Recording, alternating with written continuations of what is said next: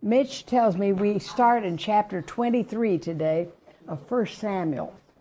We're in about David and how I love these stories about David just went through everything. And many of the Psalms talk about these things. I usually, every night, I read one of the Proverbs, the one for today. So today's the 16th, I think. So tonight I'll read the 16th proverb. I love the 14th, and I've been doing this maybe for 10 years, ever since Dan Smith challenged our church to read every night before they go to bed one of the Proverbs for the day. Now, that isn't too hard for anybody to do. And it's God's psychology book. It's written by Solomon, the wisest man outside of Jesus that ever lived. It's the practical things for living and for every facet of the human existence is in those Proverbs. And it's wonderful. And because it is a living word, the Bible, God shows you new things all the time out of it. So keep reading it. Then, after I read the Proverbs, I'll go back and read five or six Psalms, so that by the time I finish Proverbs, I've almost finished the book of Psalms. And there is another one that just helps you live this life and handle the things that are coming at you every day. Horrible things, but it shows you how to handle them. And uh, my sister is going. Today was a funeral for her daughter, Julia, who just died on Kay's birthday, which was the 11th of this month.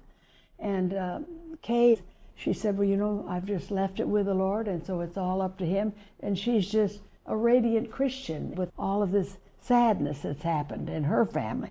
All of this has happened to my family in Dallas. And today, Holly, my youngest daughter, who lives in southern Texas, she called me just weeping because she and Julia were born just about a week apart. And I remember Julia was this tiny little baby, and Holly was this healthy little baby. But Holly said, Mother, she was my first friend. Well, yes, they were in the crib together. but Julia, Kay said she started in high school with the wrong friends. Wrong friends. And instead of her Sunday school friends.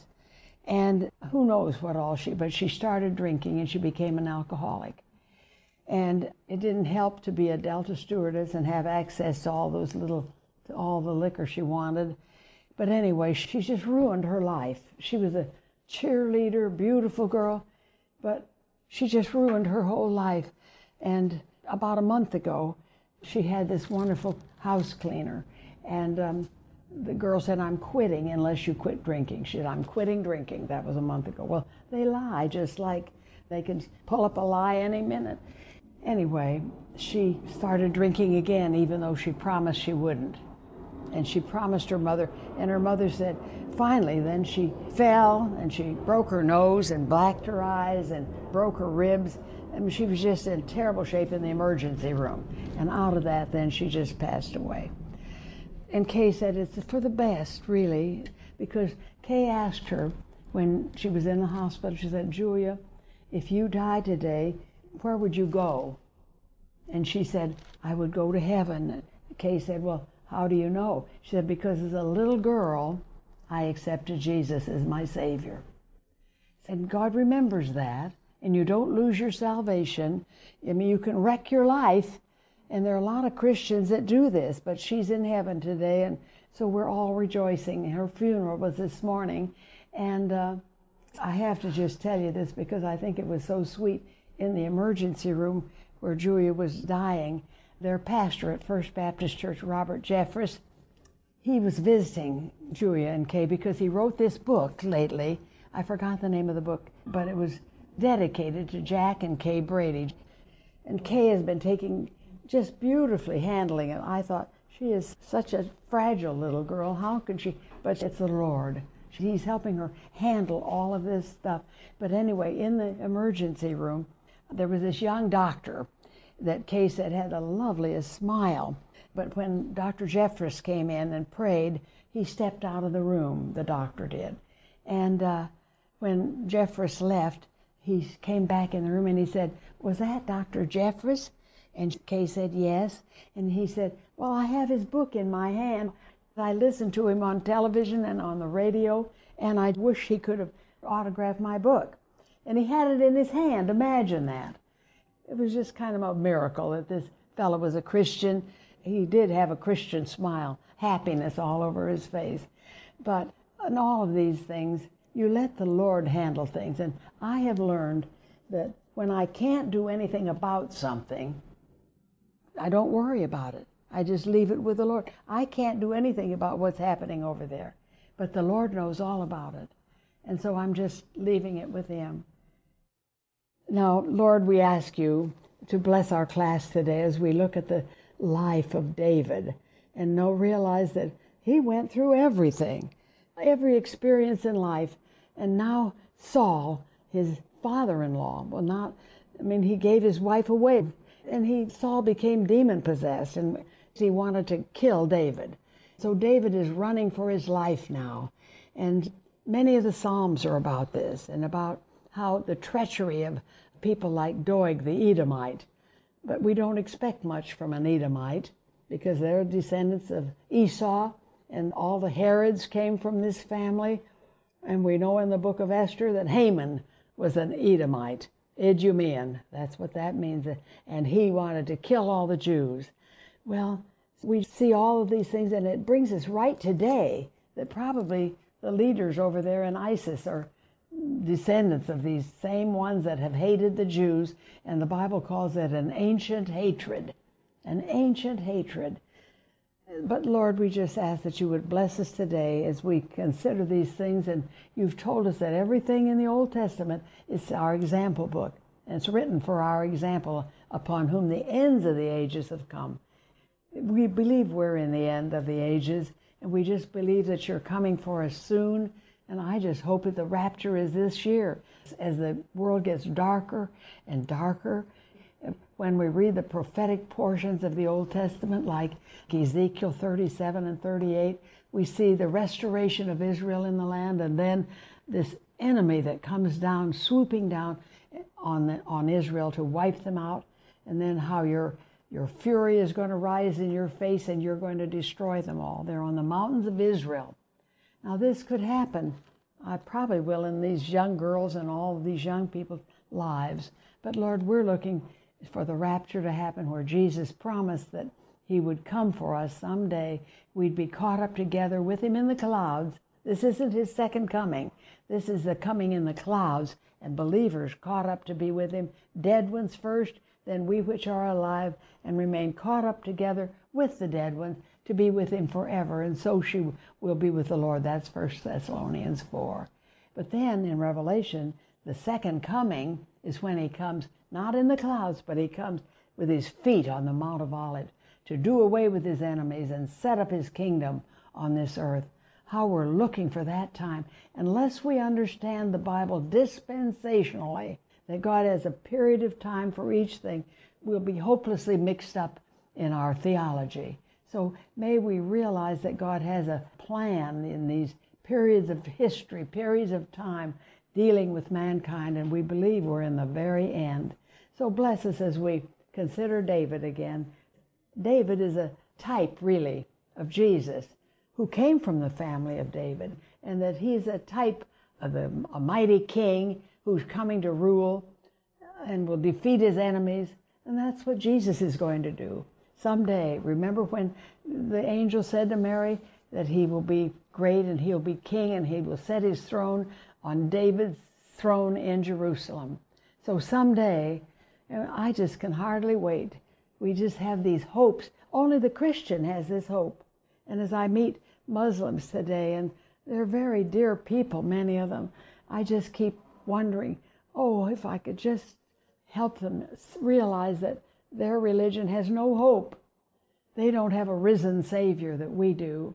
They don't have any love in the Quran. The word isn't mentioned. They have a different God than we have. So bless us, Lord, as we consider all of these things in Jesus' wonderful name. Amen.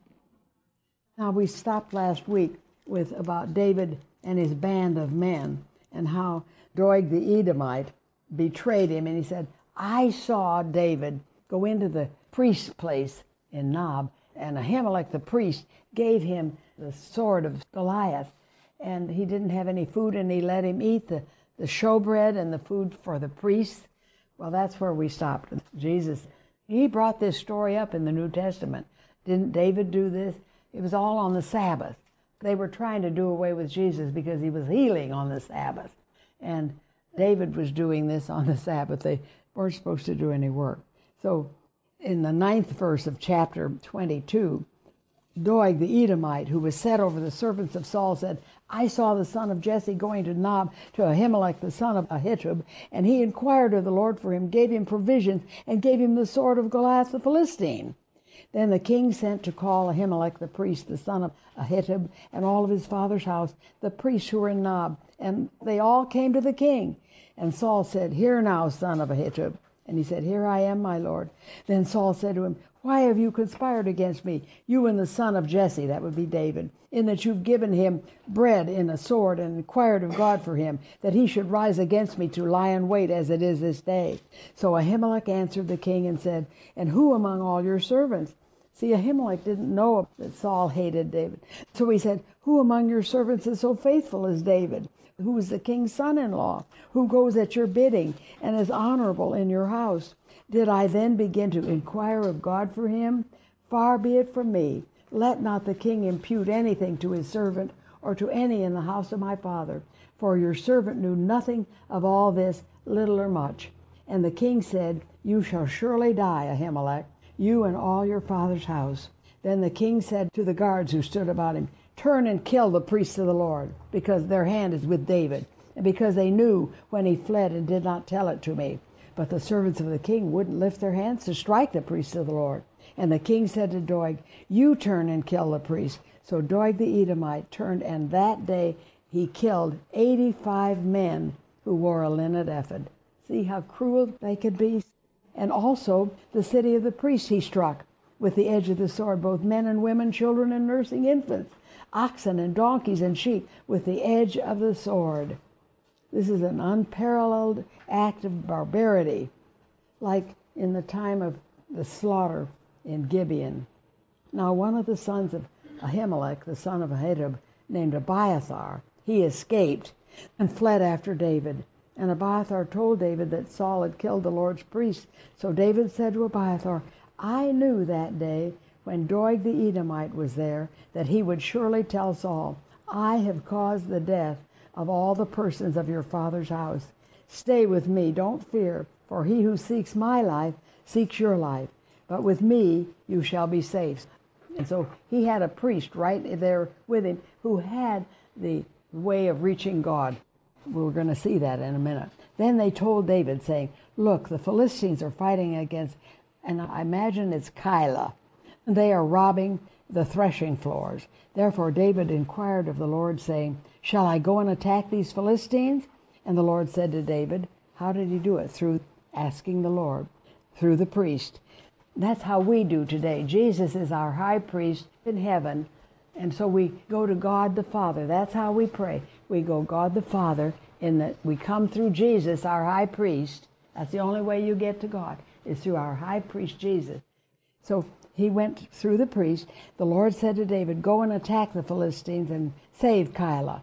And David's men said to him, Look, we are afraid here in Judah. How much more then if we go to Keilah against the armies of the Philistines?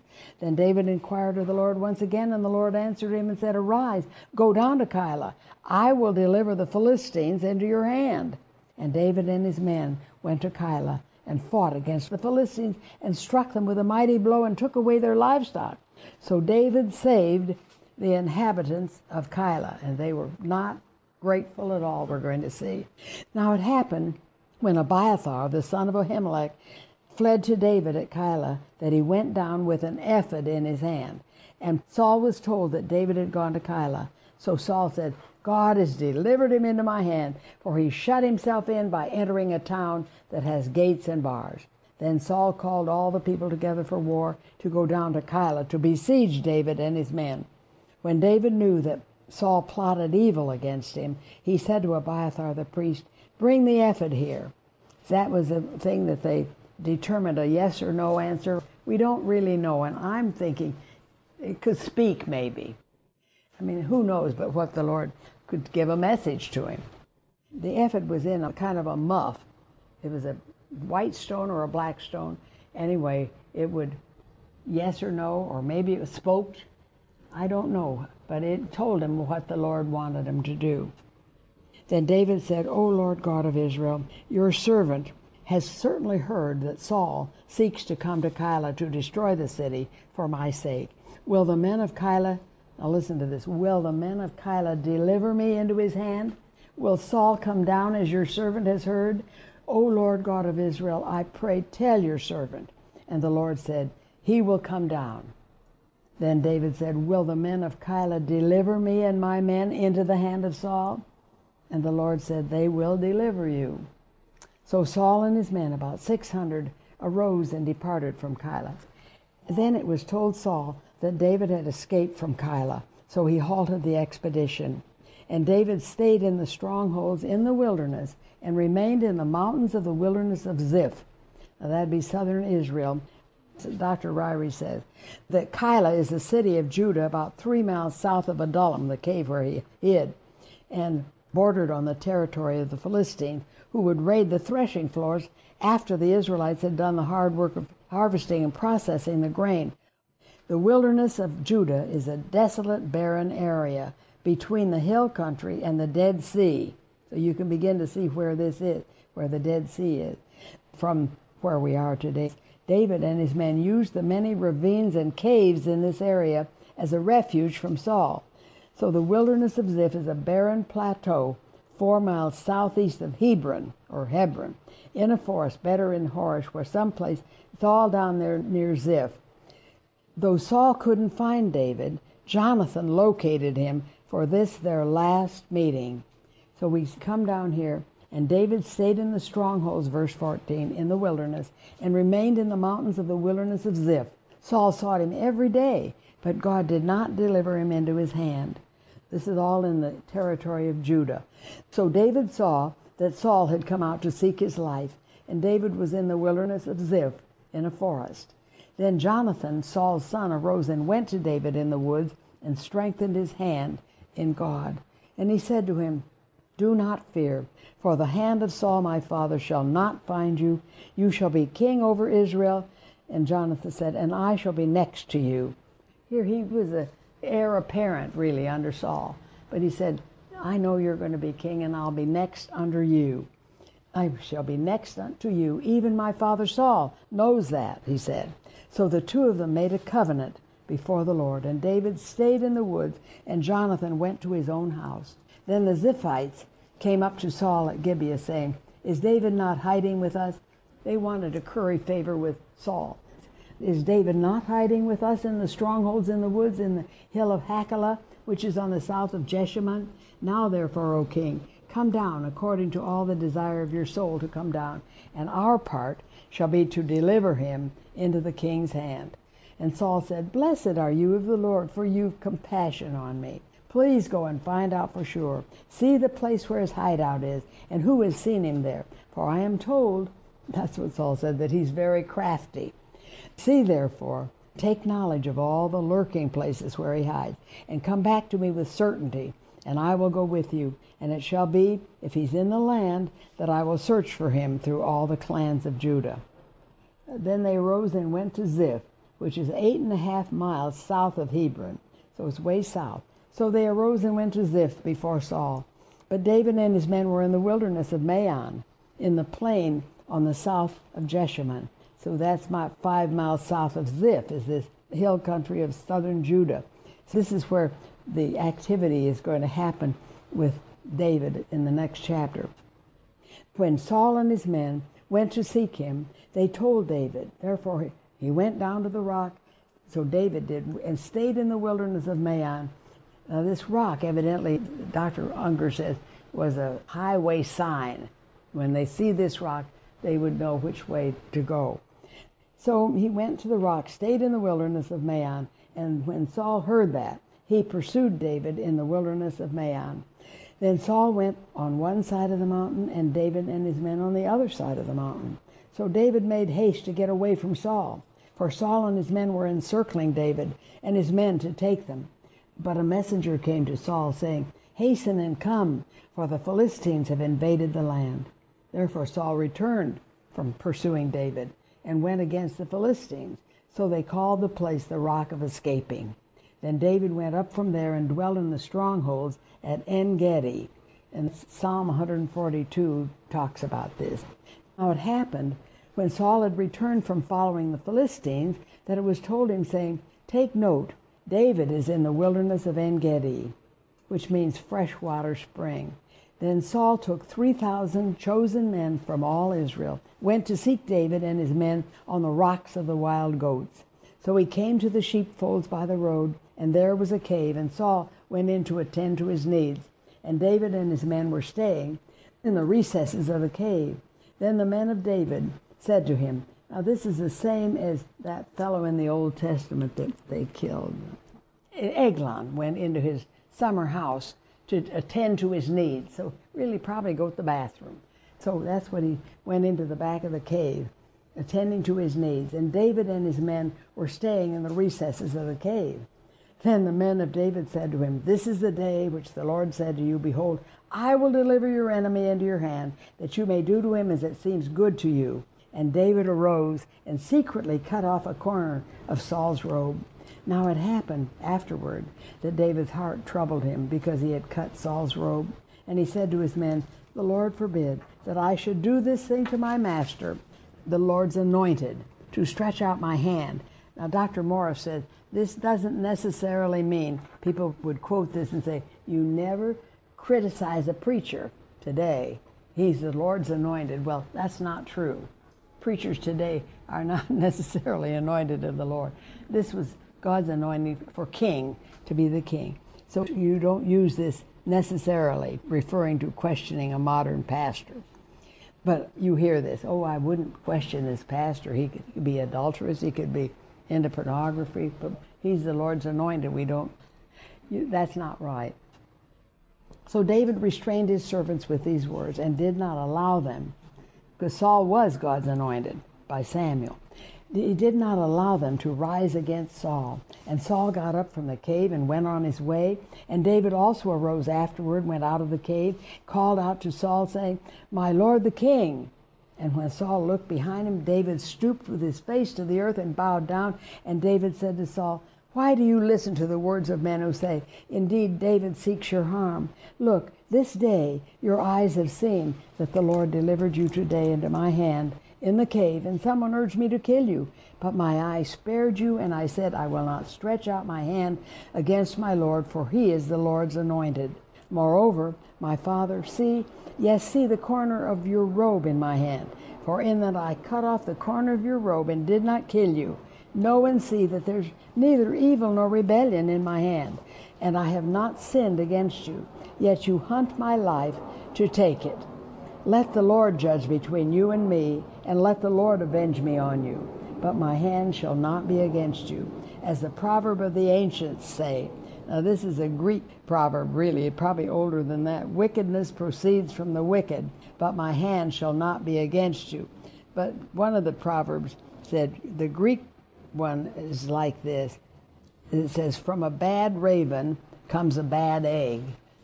So kind of that's true. Why are you coming out against me? Whom has the king of Israel come out? Who do you pursue? A dead dog, a flea? Therefore let the Lord be judge, and judge between you and me, and see and plead my case. Deliver me out of your hand. So it was when David had finished speaking these words to Saul that Saul said, Is this your voice, my son David? And Saul lifted up his voice and wept. So he was very touched. But when the demon came into him, he changed again. Then he said to David, You are more righteous than I, for you have rewarded me with good, whereof I've rewarded you with evil. And you have shown this day how you've dealt well with me. For when the Lord delivered me into your hand, you did not kill me. For if a man finds his enemy, will he let him get away safely? See, this is Saul's better self in his undemonized state, Dr. Unger says. Therefore, may the Lord reward you with good for what you have done to me this day. And now I know indeed that you surely shall be king, and that the kingdom of Israel shall be established in your hand. So Saul knew this. Therefore, swear now to me by the Lord that you will not cut off my descendants. See, that's what they always did. Like if David would get rid of Saul, then they would usually kill all of their relatives, the babies, everybody. But he says, Swear that you won't cut off my descendants after me. And as we go further, we'll see that David took care of Saul's descendants like the crippled Mephibosheth. Therefore, swear now to me by the Lord that you will not cut off my descendants after me, and that you will not destroy my name from my father's house. So David swore to Saul, and Saul went home. But David and his men went up to the stronghold. Then Samuel died, and the Israelites gathered together and lamented for him and buried him at his home in Ramah, which is a suburb of Bethlehem. And David arose and went down to the wilderness. This should be Maon again, Paran. In the Septuagint, it's Maon, and it makes more sense because it's all about that. Now there was a man in Maon whose business was in Carmel, and the man was very rich. He had 3,000 sheep and a thousand goats and he was shearing his sheep in Carmel. The name of the man was Nabal, and the name of his wife Abigail. And she was a woman of good understanding and beautiful appearance. But the man was harsh and evil in his doings, and he was of the house of Caleb. When David heard in the wilderness that Nabal was shearing his sheep, David sent ten young men, and David said to the young men, Go up to Carmel, go to Nabal, greet him in my name, and thus you shall say to him who lives in prosperity, Peace be to you, peace be to your house, peace be to all that you have. Now I have heard that you have shearers. Your shepherds were with us. We didn't hurt them, nor was there anything missing from them all the while they were in Carmel. Ask your young men, they will tell you. Therefore, let my young men find favor in your eyes, for we come on a feast day. Now, we don't know which feast day it was, maybe Passover, but we know that Nabal was getting real drunk on the Passover. Please give whatever comes to your hand to your servants and to your son David. So when David's young men came, they spoke to Nabal according to all these words in the name of David and waited. Then Nabal answered David's servants and said, Who is David? And who is this son of Jesse? There are many servants nowadays who break away each one from his master. Shall I then take my bread and my water and my meat that I've killed for my shearers and give it to men when I do not know where they're from? So David's young men turned on their heels and went back, and they came and told him all these words. Then David said to his men, Every man gird on his sword. So every man girded on his sword, and David also girded on his sword. And about 400 men went with David, and 200 stayed with the supplies. Now one of the young men told Abigail, Nabal's wife, saying, Look, David sent messengers from the wilderness to greet our master, and he reviled them. But the men were very good to us. We were not hurt, nor did we miss anything as long as we accompanied them when we were in the fields. They were a wall to us, both by night and day, all the time we were with them, keeping the sheep. Now, therefore, know and consider what you will do, for harm is determined against our master and against all his household, for he's such a scoundrel that no one can speak to him. Then Abigail made haste. She took it into her own hands, took 200 loaves of bread, two skins of wine, five sheep already dressed, five seahs of roasted grain, a hundred clusters of raisins, and 200 cakes of figs, and loaded them on donkeys. And she said to her servants, Go on before me. See, I'm coming after you. And she did not tell her husband Nabal. So it was as she rode on the donkey that she went down under cover of the hill and there were David and his men coming down toward her, and she met them. This is a brave young woman. Now David had said, Surely in vain I protected all that this fellow has in the wilderness, so that nothing was missed of all that belongs to him, and he's repaid me evil for good. May God do so and more also to the enemies of David if I leave one male of all who belong to him by morning light. Now, when Abigail saw David, she hurried to dismount from the donkey, fell on her face before David and bowed down to the ground.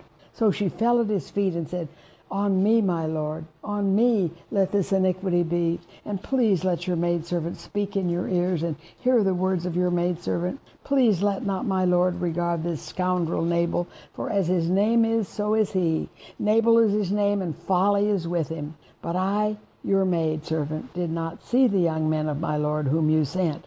Now, therefore, my Lord, as the Lord lives and as your soul lives, since the Lord has held you back from coming to bloodshed and from avenging yourself with your own hand, now then, let your enemies and those who seek harm for my Lord be as Nabal. And now this present which your maidservant has brought to my Lord, let it be given to the young men who follow my Lord. Please forgive the trespass of your maidservant, for the Lord will certainly make for my Lord David an enduring house because my Lord fights the battles of the Lord, and evil is not found in you throughout your days. Yet a man has risen to pursue you, this would be Saul, and seek your life. But the life of my Lord shall be bound in the bundle of the living with the Lord your God. And the lives of your enemies he shall sling out as from the pocket of a sling. And it shall come to pass when the Lord has done for my Lord according to all the good he's spoken concerning you, and has appointed you ruler over Israel, that this will be no grief to you, nor offense of heart to my Lord, either that you've shed blood without cause, or that my Lord has avenged himself. But when the Lord has dealt well with my Lord, then remember your maidservant. Then David said to Abigail, Blessed be the Lord God of Israel, who sent you this day to meet me and blessed is your advice, and blessed are you because you've kept me this day from coming to bloodshed and from avenging myself with my own hand. For indeed, as the Lord God of Israel lives, who has kept me back from hurting you, unless you had hastened and come to meet me surely by morning light, no males would have been left to Nabal. So David received from her hand what she'd brought him, and said to her, Go up in peace to your house See, I have heeded your voice and respected your person. Then Abigail went to Nabal. There he was, holding a feast in his house, like the feast of a king. And Nabal's heart was merry within him, for he was very drunk. Therefore she told him nothing, little or much, until morning light. So it was in the morning when the wine had gone from Nabal, and his wife had told these things to him, that his heart died within him, and he became like a stone. Now, this might have been a stroke, heart attack, whatever. Then it happened after about ten days that the Lord struck Nabal and he died. So when David heard that Nabal was dead, he said, Blessed be the Lord, who has pleaded the cause of my reproach from the hand of Nabal, and has kept his servant from evil. For the Lord has returned the wickedness of Nabal on his own head. And David sent and proposed to Abigail to take her as his wife. And when the servants of David had come to Abigail at Carmel, they spoke to her, saying, David sent us to you to ask you to become his wife. Then she arose, bowed her face to the earth, and said, Here is your maidservant, a servant to wash the feet of the servants of my Lord. So Abigail rose in haste, rode on a donkey, attended by five of her maidens, and she followed the messengers of David and became his wife. David also took Ahinoam of Jezreel, so both of them were his wives. But Saul had given Michal, his daughter, David's wife, to Palti the son of Laish, who was from Galim. Now the Ziphites came to Saul at Gibeah. These were the ones that were going to turn him in. They came to Saul at Gibeah saying, Is David not hiding in the hill Hachilah, which is opposite Jeshimon, the desert wilderness east of Hebron or Hebron? Then Saul rose and went down to the wilderness of Ziph, having 3,000 chosen men of Israel with him to seek David. He wasn't going to do it, but here he is, going to seek David in the wilderness of Ziph. And Saul encamped in the hill of Hachilah, which is opposite Jeshimon by the road. But David stayed in the wilderness, and he saw that Saul came after him into the wilderness. David therefore sent out spies and understood that Saul had indeed come. So David arose and came to the place where Saul encamped.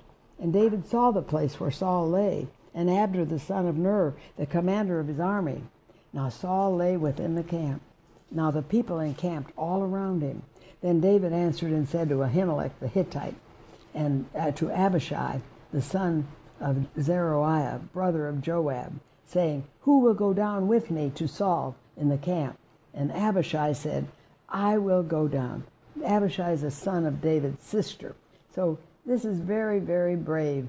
This is hazardous thing to go into the middle of Saul's camp. So David and Abishai came to the people by night, and there lay Saul sleeping within the camp, and his spear stuck in the ground by his head. And the people lay all around. Then Abishai said to David, God has delivered your enemy into your hand this day. Now therefore, please let me strike him at once with the spear, right to the earth, and I will not have to strike him a second time. David said to Abishai, Do not destroy him, for who can stretch out his hand against the Lord's anointed and be guiltless? So David said, Furthermore, as the Lord lives, the Lord shall strike him, or his day shall come to die, or he shall go out to battle and perish. And we're going to see in First Chronicles 10, so Saul died. So the Lord forbid that I should stretch out my hand against the Lord's anointed. But please take now the spear and the jug of water that are by his head, and let us go. So they probably tiptoed in, and David took the spear and the jug of water. Imagine this. I think the Lord made everybody really have a deep sleep. So David took the spear and the jug of water by Saul's head, and they got away, and no man saw it, or knew it, or awoke, for they were all asleep, because a deep sleep from the Lord had fallen on them. So the Lord did this. Then David went over to the other side, stood on the top of a hill far off, a great distance being between them. David called out to the people and to Abner the son of Ner, saying, Do you not answer, Abner? And Abner answered and said, Who are you calling out to the king? So David said to Abner, Are you not a man? And who is like you in Israel? Why then have you not guarded your lord the king? For one of the people came in to destroy your lord the king. This thing that you have done is not good. As the Lord lives, you are worthy to die, because you've not guarded your master, the Lord's anointed. And now you see where the king's spear is, and the jug of water that was by his head. Then Saul knew David's voice and said, Is that your voice, my son David? and David said, It is my voice, my Lord, O king. David said, Why does my Lord thus pursue his servant? For what have I done, or what evil is in my hand? Now, therefore, please let my lord the king hear the words of his servant. If the Lord has stirred you up against me, let him accept an offering. But if it is the children of men, may they be cursed before the Lord, for they have driven me out this day from abiding in the inheritance of the Lord, saying, Go serve other gods. Now therefore do not let my blood fall to the earth before the face of the Lord. For the king of Israel has come out to seek a flea, as when one hunts a partridge in the mountains. Then Saul said, I have sinned. He says this now, but he goes back on his word. I have sinned. Return, my son David. I will not harm you any more, because my life was precious in your eyes this day. Indeed, I have played the fool and erred exceedingly. And David answered and said, Here is the king's spear. Let one of the young men come over and get it. May the Lord repay every man for his righteousness and his faithfulness. For the Lord delivered you into my hand today, but I would not stretch out my hand against the Lord's anointed. And indeed, as your life was valued much this day in my eyes, so let my life be valued much in the eyes of the Lord, and let him deliver me out of all tribulation. Then Saul said to David, May you be blessed, my son David. You shall both do great things and still prevail. So David went on his way, and Saul returned to his place. 27. So David becomes a Philistine vassal.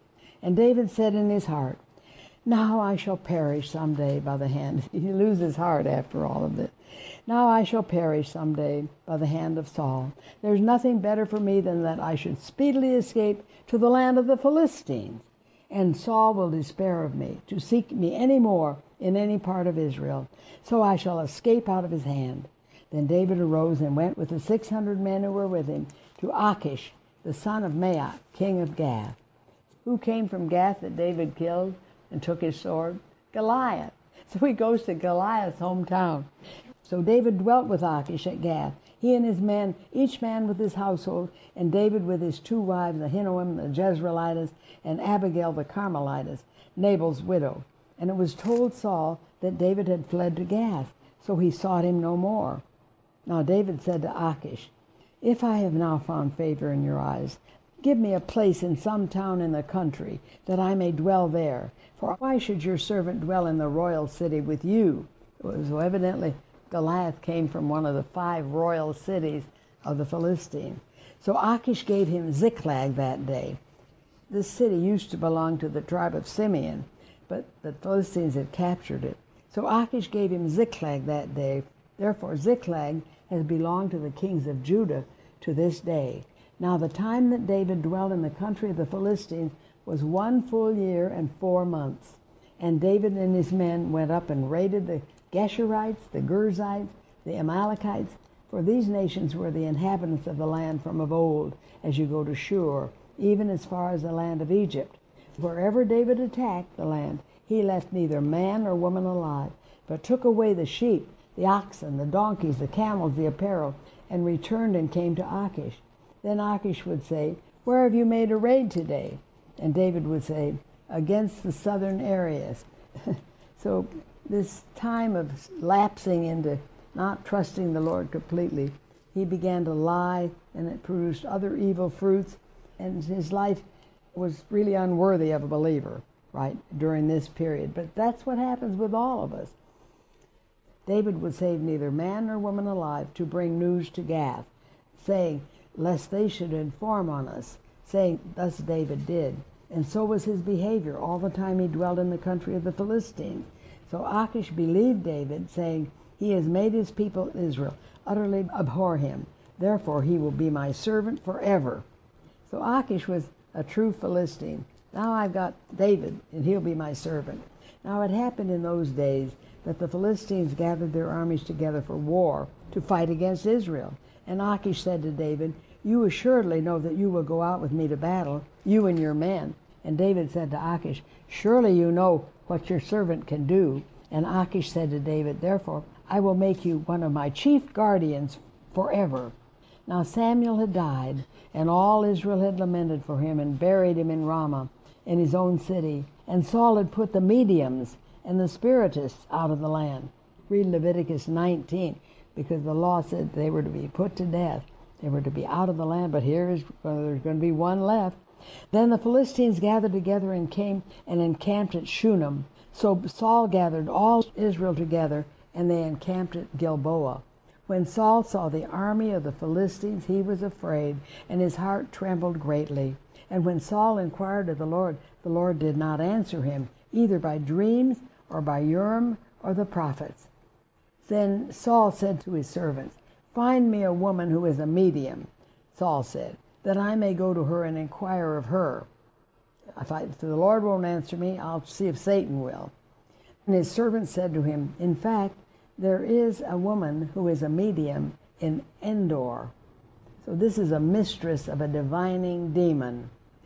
So Saul disguised himself, put on other clothes, and he went and two men with him, and they came to the woman by night. And he said, Please conduct a seance for me, and bring up for me the one I shall name to you. See, this is what they do. Uh, but don't ever get into this kind of thing of going to a seance with it, because demons do this. But in this case, God is going to override. Now, notice what he's going to do. Then the woman said to him, Look, you know what Saul has done, how he's cut off the mediums and the spiritists from the land. Why then do you lay a snare for my life to cause me to die? And Saul swore to her by the Lord, saying, As the Lord lives, no punishment shall come upon you for this thing. Then the woman said, Whom shall I bring up for you? Bring up from where? Where did people go in the Old Testament when they died? Well, we read in Luke chapter 16, there was a place in the heart of the earth that's where Jonah went. Two compartments, the saved compartment and the lost. So when Saul died, he was saved and he went to the saved compartment of Sheol Hades. When Samuel died, he went to the saved compartment of Sheol Hades. And that's where the dead were waiting the resurrection. When Jesus died on the cross, he went to the saved section for three days and three nights. And then the Bible says that he led captivity captive then after three days and three nights in Ephesians 4. He led captivity captive and gave gifts to men. That's the picture. Then he gave spiritual gifts in the early days of the church. That's the book of Acts. So that's where Saul went because he was a believer. That's where David went. That's where Jesus went. And that's where Samuel went. And then the woman said, Whom shall I bring up for you?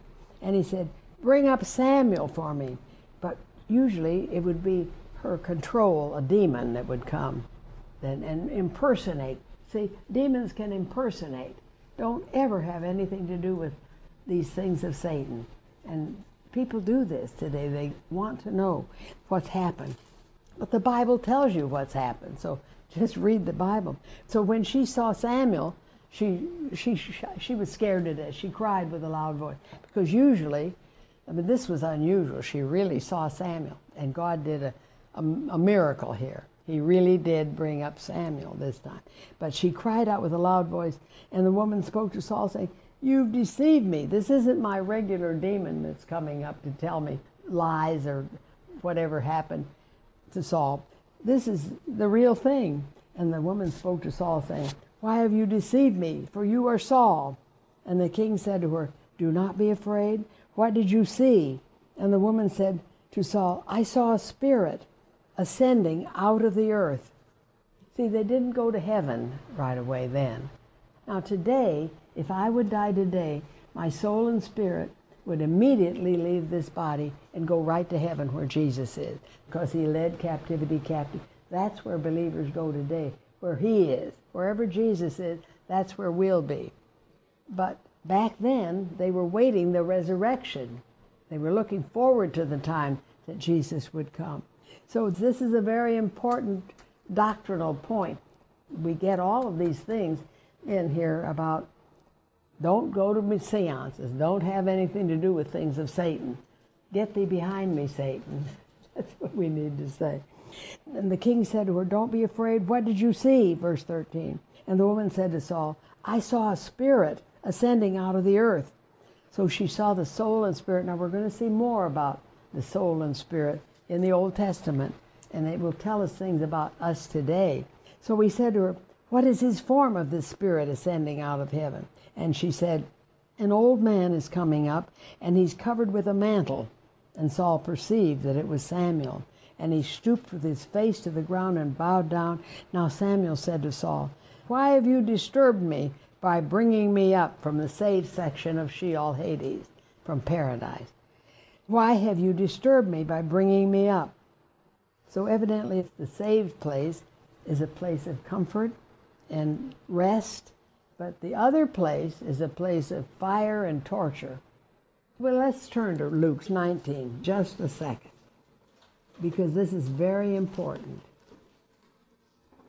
Verse 19 There was a certain man, this is Jesus talking certain man who was clothed in purple and fine linen and fared sumptuously every day. Sounds like Nabal. And when a person is named, now here, Lazarus, it isn't a parable, it's a true story. When it's a parable, nobody's named. There was a certain beggar named Lazarus, full of sores, who was laid at this rich man's gate, desiring to be fed with the crumbs which fell from the rich man's table. Moreover, the dogs came and licked his sores. So it was that the beggar died and was carried by the angels to Abraham's bosom. Well, that adds a little bit more. So when Saul died, who carried his soul and spirit? Angels come. If I died today, or you did, angels would come and carry my soul and spirit right up to Jesus. I just love this to think what the Bible teaches.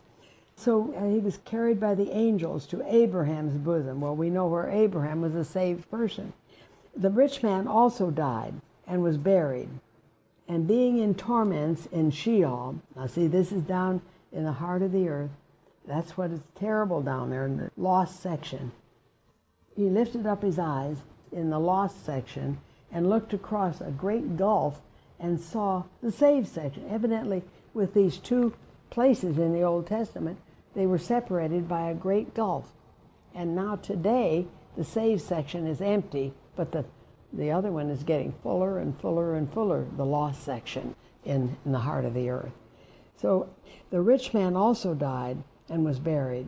And being in torments in Hades, or hell, in the lost section, he lifted up his eyes and saw Abraham afar off and Lazarus in his bosom. So Abraham and Lazarus are in the saved section. And they could see each other. Then he cried and said, Father Abraham, have mercy on me. Send Lazarus, that he may dip the tip of his finger in water and cool my tongue, for I am tormented in this flame. So, what is the lost section like? Tormenting flame. It's terrible for a person to die without the Lord, without knowing Him. So he said, Have mercy on me. Dip the tip of his finger. Well, what kind of finger? His soulish finger. I'm tormented in this flame. And Abraham said, Son, remember that in your lifetime you received the good things and likewise Lazarus evil things, but now he's comforted and you're tormented. And besides all this, between us and you, between the lost and the saved, there is a great gulf fixed. So once you're dead, you're dead.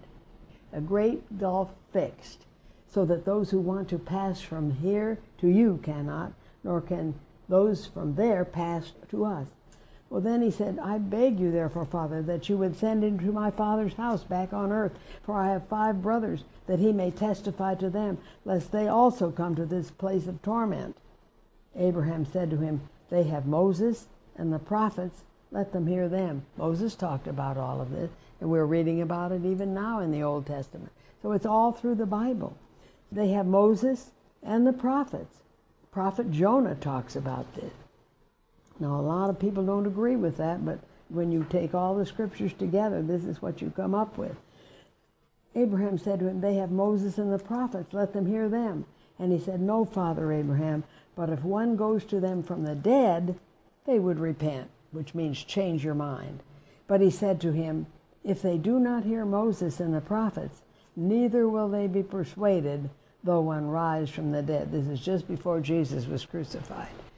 Did they all believe in him afterward? No. Do they today? The risen Lord? No. Neither will they be persuaded, though one rise from the dead. So back here, we're closed for today. It's an old man covered with a mantle.